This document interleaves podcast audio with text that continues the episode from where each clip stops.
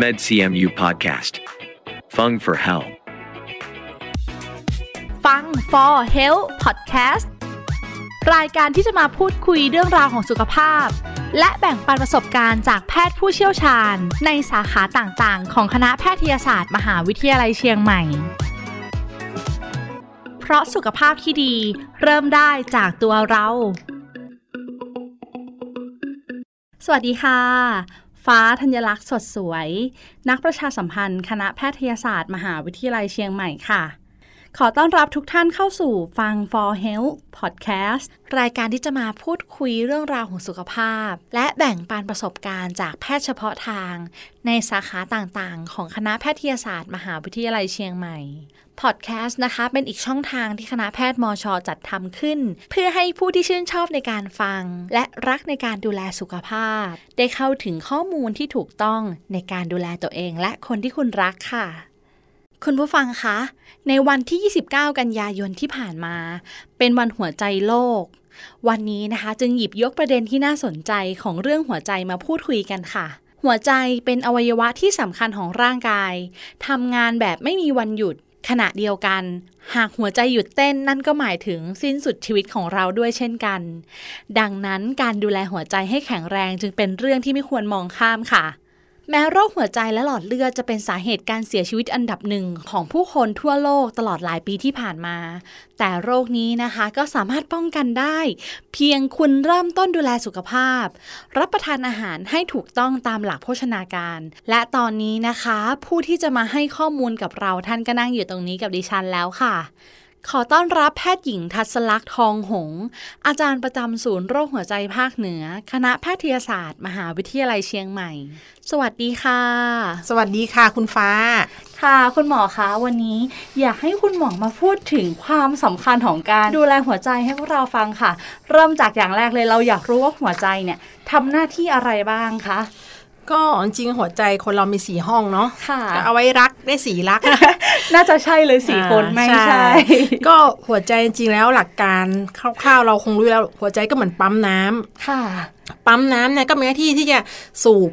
เลือดกลับจากปอด เพื่อที่จะปั๊มแล้วก็ส่งเลือดที่ดีที่มีคุณภาพ ผ่านการฟอกเลือดแล้ว ผ่านการฟอกอากาศแล้ว ผ่านการกรองเชื้อโรคแล้ว ออกไปยังร่างกายส่วนต่างๆ ให้อยู่ในเกณฑ์ที่เอาไปใช้งานได้ ค่ะ นะคะ ก็เหมือนปั๊มน้ำเลยค่ะ หน้าที่ของหัวใจเนี่ยทำงานหนักเหลือเกิน ใช่ค่ะ ค่ะ วันนี้ก็เลยอยากจะให้ผู้ฟังที่มาฟังพอดแคสต์ของเรานะคะ มาดูแลหัวใจของตัวเองและคนที่คุณรักกันค่ะ เพราะว่าในวันที่ 19 กันยาที่ผ่านมาก็เป็นวันหัวใจโลกนะคะ คุณหมอคะพอเรารู้หน้าที่ของหัวใจแล้วอะค่ะ แล้วก็ความสำคัญไปแล้ว ปัจจัยเสี่ยงล่ะคะที่ยิ่งการใช้ชีวิตของคนในปัจจุบันเนี่ยมีอะไรที่เป็นปัจจัยเสี่ยง ส่งผลทำให้หัวใจของเราเนี่ยอันตราย แล้วก็ทำงานหนักหรือว่าเกิดโรคขึ้นได้บ้างคะ ก็จริง ๆ เราคงต้องแยกเป็นอายุนะคะ ค่ะ บางคนเนี่ยเดี๋ยวนี้ปัจจุบันอ่ะเขาเรียกแนวทางการรักษาเนี่ยแบ่งออกเป็นอายุมากกว่า 70 ค่ะ อายุน้อยกว่า 70 นะคะ แล้วก็วัยรุ่นนะคะ เพราะฉะนั้นเนี่ยเราจะพูดถึงกลุ่มที่มีความสำคัญกับกับชีวิตเราก่อน ก็คือผู้สูงอายุ ค่ะ ก็คือคุณปู่คุณย่าคุณตาคุณยาย ฉะนั้นเนี่ยในคนไข้กลุ่มที่อายุเยอะเนี่ยอ่าปัจจัยเสี่ยงก็คืออายุแน่นอนนะคะ ค่ะ เนาะเพ อายุ ศ อย่างแรกเลยนะใช่คะ อายุนี่สำคัญที่สุด เพราะว่าเมื่อไหร่เราอายุเยอะขึ้น หัวใจก็ทำงานมันหนัก ค่ะ เหมือนยางรถยนต์นะคะเหมือนเครื่องยนต์เนาะ ค่ะ ปั๊มน้ำเองเนี่ยทำงานแม่เลือดก็เริ่มหย่อนยาน ค่ะ แข็งนะคะ อายุก็หลีกเลี่ยงไม่ได้ด้วยนะคะ ใช่เพราะฉะนั้นเพศนะคะ เพศ ค่ะ ก็มีความสำคัญเพราะฉะนั้นบางคนต้องเข้าใจโรคก่อนเข้าใจโรคก่อนนะคะว่าบางอย่างมันเปลี่ยนแปลงไม่ได้นะคะ ค่ะ อันที่สองอันที่สามก็คือโรคประจำตัว โรคประจำตัว ใช่บางคนน่ะมีโรคประจำตัว เพราะฉะนั้นเนี่ยหัวใจก็ทำงานหนัก ค่ะ มาตั้งแต่พอรู้ว่ามีโรคประจำตัวเพราะฉะนั้นโรคประจำตัวที่เสี่ยงที่สุดตอนนี้ปัจจุบันเนี่ยคือความดันโลหิตสูง โอ้โห เราจะได้ยินที่คุ้นหูที่สุดเลยนะคะ ใช่ ความดันโลหิตสูง ใช่ ค่ะ แล้วตรงความดันโลหิตสูงนี่คือ ทุกคนต่างก็จำเป็นต้องรู้ เพราะว่านึกภาพนะคะ สมมติว่าเรามีปั๊มน้ำตัวหนึ่งเนี่ยสายยางที่ออกจากปั๊มน้ำเนี่ยถ้ามันแข็ง ค่ะ มันเหมือนซีเมนต์ใช่ไหมคะตอนเราซื้อสายยางใหม่ๆมันก็จะนิ่มนุ่มนั่นเราก็จะเหมือนเรานวดแป้งบะหมี่บะหมี่ใช่ไหมคะ เส้นเลือดนุ่มนวลหัวใจก็ต้องทำงานหนัก อ่าค่ะ มันก็จะทำงานเหมือนบีบตัวสบายสบายพอไอความนุ่มของหลอดเลือดน่ะเริ่มแข็งเป็นหลอด เป็นเหมือนทอดยางที่มันแข็งขึ้น หัวใจก็ต้องบีบแรงสู้เยอะขึ้นแม่เนี่ยหัวใจก็ทำงานหนัก ความดันโลหิตสูงเนี่ยเป็นปัจจัยเสี่ยงที่สำคัญที่สุดนะคะ แล้วก็เจอบ่อย ค่ะ ในคนไข้ทั่วไปที่เป็นโรคความดันโลหิตสูง นี่คือในคนไข้สูงอายุนะคะ ค่ะ ก็ส่วนของไข้ที่อายุน้อยลงมาหน่อย อย่างเช่นพวกเราเราๆกันวัย ค่ะ รุ่น วัย นะคะ รุ่นค่ะอาจารย์หม เนาะ อคะ ปัจจัยเสี่ยงของเราคือการที่เรานั่งเฉยๆค่ะ นั่งอยู่เฉยๆกับที่ ใช่เขาเรียกว่า sedentary ก็คือเก็บ ค่ะ ตัวอยู่คนเดียวนั่งอยู่คนเดียวเหมือนเราต้องทำงานแต่ว่านึกออกไหมคะเด็กๆเนี่ยเล่นเกมทั้งวันทั้งคืน ค่ะมี 10 ชั่วโมง 12 ชั่วโมงแม้กระทั่งเราทำงานออฟฟิศเนี่ย อ๋อ เราถูกบังคับ ใช่ ว่าต้องทำงานให้เสร็จวันนี้ ค่ะ การที่เรานั่งเฉยๆอย่างเงี้ยค่ะ ค่ะ แค่นี้ก็เป็นปัจจัยเสี่ยงแล้วค่ะนะคะเพราะเนี่ยเขาถึงว่าให้เราออกไปเพิ่ม physical activity กันดีกว่า ค่ะ ใช่ไหมคะ ปัจจุบันเราเห็นแล้วว่ามีโต๊ะที่สามารถให้ยืนทำงานได้ อ่าใช่ค่ะคุณหมอคะ อ่ามีนาฬิกาคอยเตือนว่านั่งนานไปแล้วนะ ได้เวลายืนแล้ ใช่ วได้เวลาเวลายืดเส้นยืดสายได้ ใช่ แล้ ค่ะ ว แค่นี้เองค่ะ นี่คือปัจจัยเสี่ยงของคนยุคใหม่ที่อยู่ในช่วงที่เป็นดิจิตอลหรือว่าเจเนอเรชันมีใช่ไหมคะ ค่ะ ก็คือสนใจแต่ตัวเอง ก็จะไม่ค่อยขยับตัวเพราะทุกอย่างอยู่บนหน้าจอหมด อันนี้เป็นปัจจัยเสี่ยงของ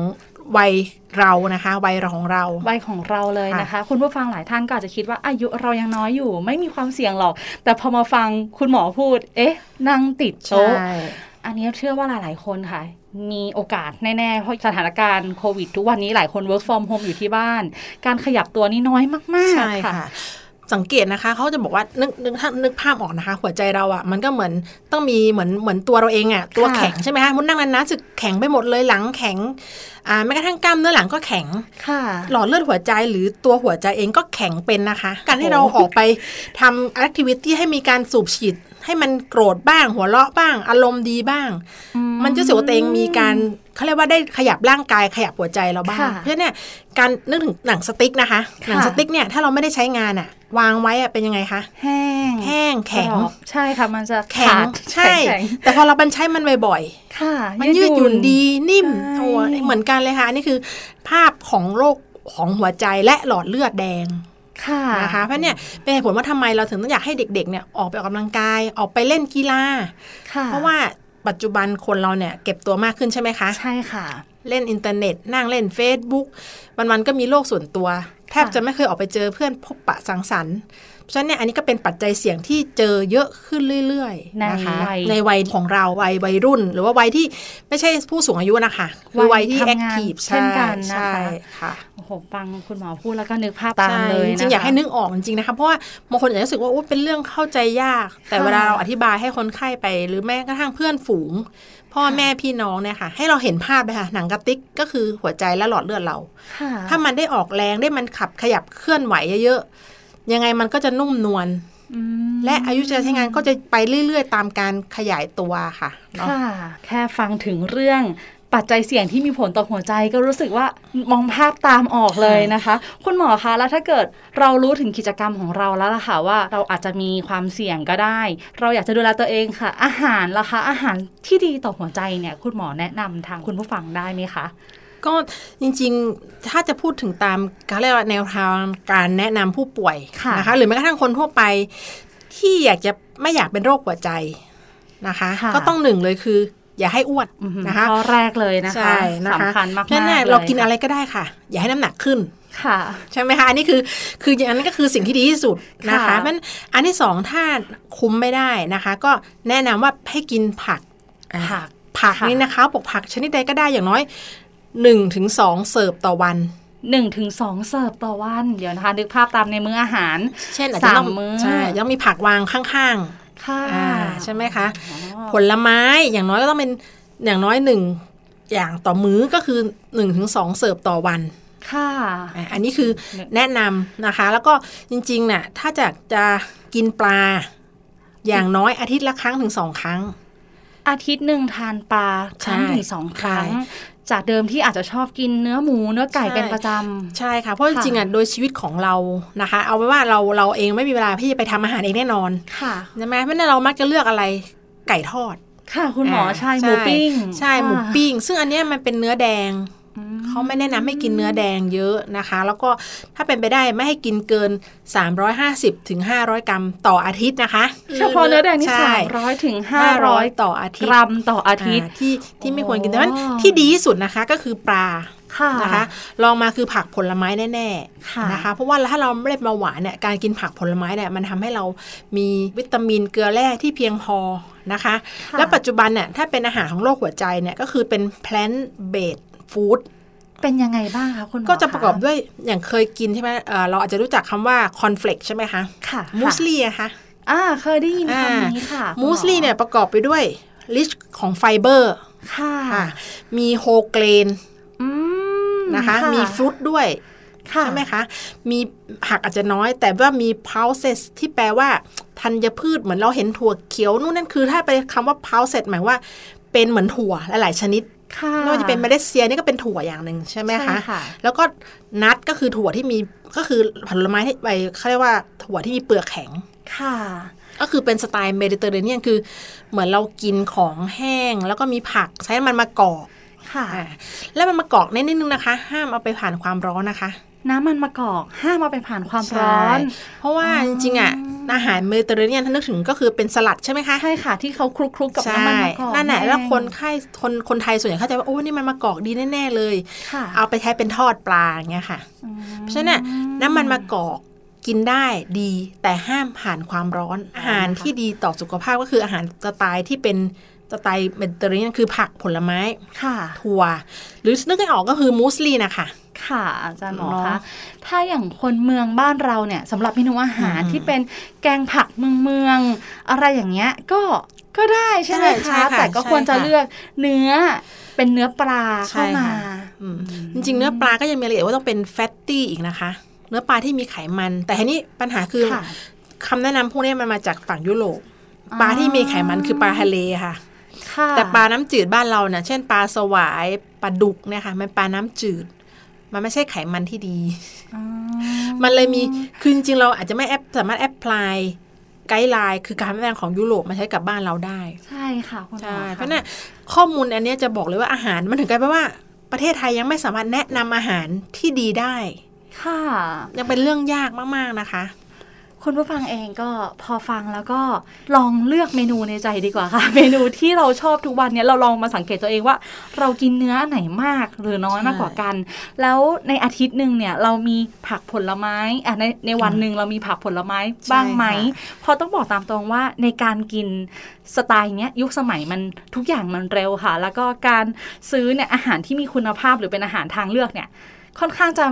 มีน้อยค่ะ ใช่ค่ะ มีน้อย เราจำเมนูง่าย ๆ ในแต่ละวันกันไม่กี่เมนูอย่าง ใช่ เงี้ย ค่ะ ค่ะ เพราะว่าคือคือตัวเองในสมัยที่เราอาจจะยังไม่มีเวลา ค่ะ ใช้ คุณหมอ หมดทำ คะ งานหาเงินนะคะ สมัยก่อนที่หมอยังเด็กๆน้อยก็ไม่ได้คิดอะไร ค่ะ แล้วก็ตอนนั้นเราเอาเร็วเข้าว่าก็ KFC ข้าวราดแกง ค่ะ นะคะ แต่ปัจจุบันเนี่ยจริงๆ ถ้าเรามีทางเลือกนะคะ เดี๋ยวนี้เมนูทั้งหลายที่เป็นออนไลน์ใช่ไหมคะ ค่ะ นะคะ ก็มีให้เราเลือกเยอะอาหารเพื่อสุขภาพเยอะเลยค่ะ แล้วอ่าคนที่เข้ามาทำให้เราเนี่ยนะคะเขาคิดมาแล้วค่ะ ว่ามันต้องประกอบด้วยอะไรบ้างใน ค่ะ หนึ่งเสิร์ฟเพราะฉะนั้นสังเกตเห็นว่าช่วงที่โควิดใช่ไหมคะ ใช่ค่ะ จะมีอาหารที่ส่งตามบ้าน อื เป็นเมนูเพื่อสุขภาพจำกัดแคลอรี่ ค่ะ อันนี้คิดว่าดีนะคะ จริงๆ โควิดทำให้คนเหมือนกับดูแลตัวเองเพิ่มขึ้นนะคะ จ ค่ะ ริงๆแล้ว คุณหมอคะสำหรับผู้ฟังหลายท่านที่อาจจะไม่ได้ใช้บริการในการส่งอาหาร สามารถมิกมาทำเมนู ใช่ ที่เรารับประทานแล้วเราชื่นชอบผักบางชนิด ใช่ ที่เราไม่ชอบ ก็ไม่เลือกก็ได้ ใช่ แต่ขอให้เป็นผัก ผัก ด้วยนะ มีผลไม้ด้วยนะ เนื้อก็พยายามเป็นเนื้อปลา อ่า ที่ดี ใช่ค่ะ ค่ะ เพราะว่าจริงๆเขาก็ยังไม่ได้บอกว่าเนื้อหมูหรือเนื้อไก่ดีเขาบอกว่าพยายามเลี่ยงเนื้อแดง อ๋อ หรือแม้กระทั่ง ค่ะ ไส้กรอกนี่ก็ไม่แนะนำนะคะเพราะเข้าใจว่าบางทีบางทีเราเองไปเติมซูเปอร์มาร์เก็ตเนาะ ใช่ อะไร ค่ะคุณหมอ ง่าย คะ เตรียมง่ายทำง่าย เราก็ซื้อเก็บไว้ตู้เย็นจริงๆแหละอาหารที่ผ่านผ่านการ การ แปลง แปรรู รู ป ป ใช่ไหมคะ ใช่ไม่ควรจะกินเลยนะคะ แฮมเบคอน ไม่ได้ ไส้กรอกโอ้เป็นของที่หยิบง่ายเว็บ ใช่ ง่า ค่ะ ย คือจริงๆ จะบอกว่าความง่ายเนี่ยมันอาจจะทำให้เราลำบาก ค่ะ ใช่ ความลำบากของเราจะทำให้ชีวิตง่ายขึ้น อืมคมมากเลยค่ะคุณหมอคะ เพราะจริงำๆนี้ เคย ะ เคยคิดนะคะว่า เอ๊ะทำไมเราไม่ออกกำลังกายกันใช่ไหมคะ ใช่ค่ะ เพราะว่าหนึ่งมันลำบาก ใช่ แต่อย่างที่บอก ค่ะ สุขภาพดีต้องลงทุนและลงแรงค่ะ อืม ไม่ใช่ลงเงิน อันนี้คือเป็นสิ่งที่บอกคนไข้เสมอเวลามาตรวจแล้วก็รู้สึกว่าทุกคนก็จะจะอยากจะทำอะค่ะ ค่ะ แต่ทำลำบากนิดนึง เพราะว่าของลำบากมักจะมาแลกมาด้วยผลตอบแทนที่ดีใช่ไหมคะ ใช่ค่ะโอ้โหได้ฟังคุณหมอวันนี้ โชคดีมากๆเลยเนาะทำให้เราได้มาโฟกัสตัวเองอีกครั้งหนึ่งนะคะ การที่เราคิดว่าลำบากอะ จริงๆแล้วเป็นการลงทุนที่คุ้มค่ามากๆ กับชีวิตกับสุขภาพของเรานะคะอ่ะเราก็พอจะรู้เรื่องของอาหารที่ดีแล้วค่ะ คุณหมอคะอาหารที่เป็นอาหารตัวร้ายเลย มีแน่นอน มีแน่นอนค่ะ อันนี้คืออันนี้เป็นที่ยอมรับในสากลนะคะ ที่ประเทศไทยเองรัฐบาลไทยเองก็เป็นห่วงประชาชนทุกคน นั่นก็ ค่ะ คือไขมันทราน นะคะ ค่ะ อันเนี้ยข้อมูลบอกมาเลยว่าไขมันทรานที่ห้ามใช้นะคะ อาจจะประกอบด้วยน้ำมันที่เราเอามาทอด หรือแม้กระทั่งอาหารที่เอามาประกอบอาหารพวกอ่าอ่าเขาเรียกว่าสแน็คพวกเนี้ยค่ะ ค่ะ เป็นไขมันทรานนี่ห้ามเด็ดขาดเพราะมันเพิ่มอัตราการเสียชีวิต โดยการที่ไปเพิ่มหลอดเลือดแข็งตัว หลอดเลือดแดงแข็งตัวเพิ่มขึ้นนะคะ อันนี้คือเป็นรัฐบาลไทยถูกห้ามไปแล้วใช่ไหมคะแบนให้แล้วนะคะ อันนี้ก็คือห้ามเด็ดขาดนะคะ อันที่ 2 ก็คืออย่างที่บอกอาหารที่ผ่านโปรเซสมาแล้ว เช่น ไส้กรอกแฮมแหนมอะไรพวกเนี้ยค่ะ ที่มัน ค่ะ ผ่านโปรเซสเพราะเราไม่รู้หรอกว่าไอสารที่เอามาถนอมอาหารน่ะมันมีเค็มแน่นอนค่ะ ค่ะ ใช่ไหมคะบอแหลกแน่นอน อันนี้ห้ามเด็ดขาดนะคะ ส่วนแอลกอฮอล์อ่า กำลังจะพูดเลยข้อนี้แอลกอฮอล์ค่ะ คุณหมอ จริง คะ ๆ แล้วถ้าในโรคหัวใจเองไม่ได้ห้ามนะคะ แต่ห้ามทานเกิน 100 กรัมของแอลกอฮอล์ต่ออาทิตย์นะคะ ต่ออาทิตย์นะคะ ค่ะ อ่า หนึ่งร้อยกรัม คุณผู้ฟังค่ะ100 กรัมต่ออาทิตย์ ถือว่าเหมาะสม ใช่ก็คืออาจจะอ่าจริงๆ ถ้าเป็นผู้หญิงก็จะกินปริมาณไวน์ขาวได้ประมาณสัก 75ซีซีเงี้ยค่ะ ได้แค่ครั้งละแก้ว ครั้งละแก้วนี่ วัน ห ละ มายถึงวันละแก้ว ใช่ 75 ซีซีเท่า ใช่ นั้น ค่ะ อ๋อ เพราะฉะนั้นเนี่ยจ ค่ ริงๆถามว่าแอลกอฮอล์เราควรจะดื่มไหมก็คงยาก เพราะว่าเราเปิดแล้ว มันก็ต้องกินให้หมดขวด อ๋อกำลังนึกภาพว่าเอ๊ะคงยากคือหมายถึงว่าเราเปิดขวดแล้วค่ะคุณหมอเพราะฉะนั้นก็ทานกับคนที่บ้านคนละหน่อยก็ได้ค่ะ ใช่แต่ก็คือไม่ให้กินเยอะแต่ไม่ได้ห้ามนะคะจริงๆอ่ะ ค่ะ เราพอจะทราบข้อมูลว่าไวน์แดงไวน์ขาวเอง หรือแอลกอฮอล์ที่ในปริมาณที่เหมาะสม ค่ะ อาจจะลดอ่าเขาเรียกว่าลดไขมันบางตัวเพิ่มไขมันบางตัวที่ดีขึ้น แต่ถ้ากินเยอะก็คืออันตรายนะคะ อืมมากเกินไปก็มีโทษนั่นเองนะคะ ใช่ คุณผู้ฟังคะคุณหมอคะ มาถึงช่วงสุดท้ายของรายการแล้วค่ะ อยากจะให้คุณหมอฝากอะไรถึงผู้ฟังที่กำลังฟังพอดแคสต์อยู่คะ จริงๆแล้วนะคะ มาถึงในปัจจุบันเนี่ยข้อมูลเรื่องอาหารมีแต่ห้าม ค่ะ นะคะเพราะฉะนั้นเรารู้แล้วมันห้าม แต่ว่าถามว่าทำไมชีวิตมันยากอย่างนี้นะคะ ใช่ค่ะ จริงๆเราก็คิดว่าทางสายกลางค่ะ คือกินได้ทุกอย่าง แต่อย่าเยอะไป ค่ะ อย่าน้อยไป ค่ะ นะคะสมมติว่าเราบอกว่าวันเนี้ยอยากกินเหล้าก็ไม่ควรจะกินเยอะ ค่ะ อ่ะวันนี้อยากกินเนื้อก็ไม่ควรจะกินเยอะ แต่อย่าลืมนะคะ ผักผลไม้เรากินน้อยมากนะคะเพราะเนี่ย ใช่เลยค่ะ ต้องเข้าใจว่าคำว่าทางสายกลาง คือจะต้องไม่ พอดี ใช่ค่ะ คือไม่ได้ห้าม ค่ แต่จะบอกว่าสมมติเราอยากกินแฮมเบเกอร์เรากินเยอะไปก็ไม่ดีใช่ไหมคะงั้นเราก็ต้องไปกินผักกับผลไม้ ซึ่งในชีวิตประจำวันเราพูดได้เลยว่า ถ้าเราไม่ได้มีใครมาเสิร์ฟให้เราเนี่ย ใช่ เราคงไม่ ใช่ค่ะ ทำเองแน่นอน ค่ะ นะคะ แล้วก็อยากฝากไว้อย่างหนึ่งปัจจุบันนะคะ สิ่งที่พิสูจพิสูจน์แน่ ๆ ว่าช่วยเราก็คือการออกกำลังกายค่ะ ประเด็นเนี้ยอยากอยากให้เด็กๆฝึกไว้เลย คือตอนเนี้ยเราเห็นใช่ไหมคะในสมัยตอนเมื่อสักสิปีที่แล้วหรือ 5 ปีที่แล้วเนี่ย ค่ะ ยิมเนี่ยในเชียงใหม่นี่แทบหาไม่มีเลย ใช่ค่ะ ค่ะ เพราะว่าอันนี้เป็นเทรนด์เลยนะคะ ค่ะ คนในยุคปัจจุบันรักษาตัวเองมากขึ้นดูแลตัวเองมากขึ้นนะคะเพราะเนี่ยสังเกตเลยว่าสุขภาพเนี่ยจะมาแรง ค่ะ นะคะร้านร้านขายรองเท้าวิ่ง อืม ฟิตเนสยิมอะไรมีหมดนะคะ ค่ะ ขอให้เราเนี่ยออกไปใช้บริการตรงนั้น แค่เราขยับ เราก็แข็งแรงแล้วค่ะ อืม อันนี้คืออยากจะฝากไว้ว่า ค่ะ จริงๆอ่ะไม่จำเป็นต้องมาหาหมอเพื่อขอข้อมูลพวกนี้ ค่ะ ใช่ไหมคะ แต่ว่าปัญหาคือหมอเข้าใจว่ามันยากค่ะ เหมือนเราจะลงมือทำอะไรสักอย่างเนี่ยมันยากมันเย็น ค่ะ แต่คืออยากให้หนึ่งถ้าคุณออกกำลังกาย คุณก็ต้องห่างไกลหมอไปได้ได้แน่นอน ใช่เลย นะคะ ค่ะ นอกจากเราดูแลตัวเองแล้วนะคะ ค่ะ นอกจากออกกำลังกายดูแลเรื่องอาหารจริงๆถ้ามีโอกาสนะคะ อยากให้ตรวจสุขภาพสักนิดนึง การตรวจสุขภาพแบบ ประจำปี ใช่ไหมคะคุณหมอคะเพราะว่าจริงๆเราไม่มีเราตัวเราเองเราก็บอกไม่ได้หรอกค่ะว่าสิ่งที่เราทำเนี่ยดี ค่ะ หรือถูกต้องไหม อย่างน้อยเช็คเลือดสักเข็มหนึ่งนะคะ เพราะว่าเราจะรู้ว่าสิ่งที่เราทำมา 30 ปีที่ผ่านมา ค่ะ หรือ 40 ปีที่ผ่านมาถูกต้องหรือเปล่า ค่ะ นะคะ เพราะว่าถ้าเราปัจจุบันเนี่ยเรารู้เลยว่าถ้าคนไข้เป็นไขมันสูง ค่ะ ใช่ไหมคะแต่เราไม่เจาะเลือดเราไม่มีทางรู้ ใช่ค่ะ อ่าเพราะฉะนั้นเนี่ย รไม่มีทางรู้จริงๆ ใช่ค่ะ ก็เลยว่าอย่างน้อยสักครั้งในชีวิตเราที่ผ่านมาจนถึงจุดหนึงรู้สึกว่าเราใช้ชีวิตถูกหรือเปล่า ค่ะ อยากให้จะเช็คสุขภาพสักนิดนึงเข็มเดียวนะคะ ค่ะ เพราะว่ามันจะทำให้เราอ่ะ ดูแลตัวเองได้ดีขึ้นมากเลย เช่นอย่างวันนี้เราอายุสัก 30 นะคะ ใช่ แล้วเรารู้สึกว่าท่านแข็งแรง ค่ะ ฉันไม่ได้เป็นโรค งั้นเราขอเช็คนิดนึง ถ้าน้ำตาไม่สูงไขมันไม่มีปัญหา ทุกอย่างดีหมดใช้ชีวิตต่อไปเลยค่ะ ค่ะ อย่างมีความสุขแสดงว่าที่ผ่านมาเนี่ย เราดูเองได้ดีมากแล้วนะคะ ค่ะ แต่ถ้า 30 ปุ๊บหุยมีนั่นนิดนึงนู่นนิดหน่อย อันนี้ขึ้นนิดนึงเราอาจจะไม่ต้องกินยา แต่เราอะสามารถที่จะไปออกกำลังกาย ปรับพฤติกรรม ยิ่งรู้เร็วก็ยิ่งดีนะคะ ใช่ คุณหมอ ค่ะ ถ้าคุณหมอพูดถึงให้เห็นความสำคัญของการตรวจสุขภาพประจำปี ใช่ ด้วย บางคนอาจจะใช้ชีวิตมาแล้ว 40 ปี 50 ปีไม่เคยเล ใช่ ย ค่ะ ก็รู้เร็วคือดีที่สุดแล้วนะคะ คุณผู้ฟังก็ได้เห็นความสำคัญของตรงนี้ด้วยนะคะ วันนี้หมดเวลาแล้ว ขอขอบคุณแพทย์หญิงทศลักษ์ทองหงษ์อาจารย์ประจำศูนย์โรคหัวใจภาคเหนือ คณะแพทยศาสตร์ มหาวิทยาลัยเชียงใหม่ ขอบคุณและสวัสดีค่ะ ค่ะ และที่สำคัญนะคะต้องขอขอบคุณผู้ฟังที่อยู่ด้วยกันตรงนี้ นอกจากนี้ทุกท่านยังสามารถติดตามข่าวสารของคณะแพทยศาสตร์ มหาวิทยาลัยเชียงใหม่ ได้อีกหลากหลายช่องทางค่ะ ไม่ว่าจะเป็นบนเว็บไซต์ Facebook YouTube Twitter Instagram b l o g d i t เพียงพิมพ์คำที่ช่องค้นหาว่า medcmu medcmu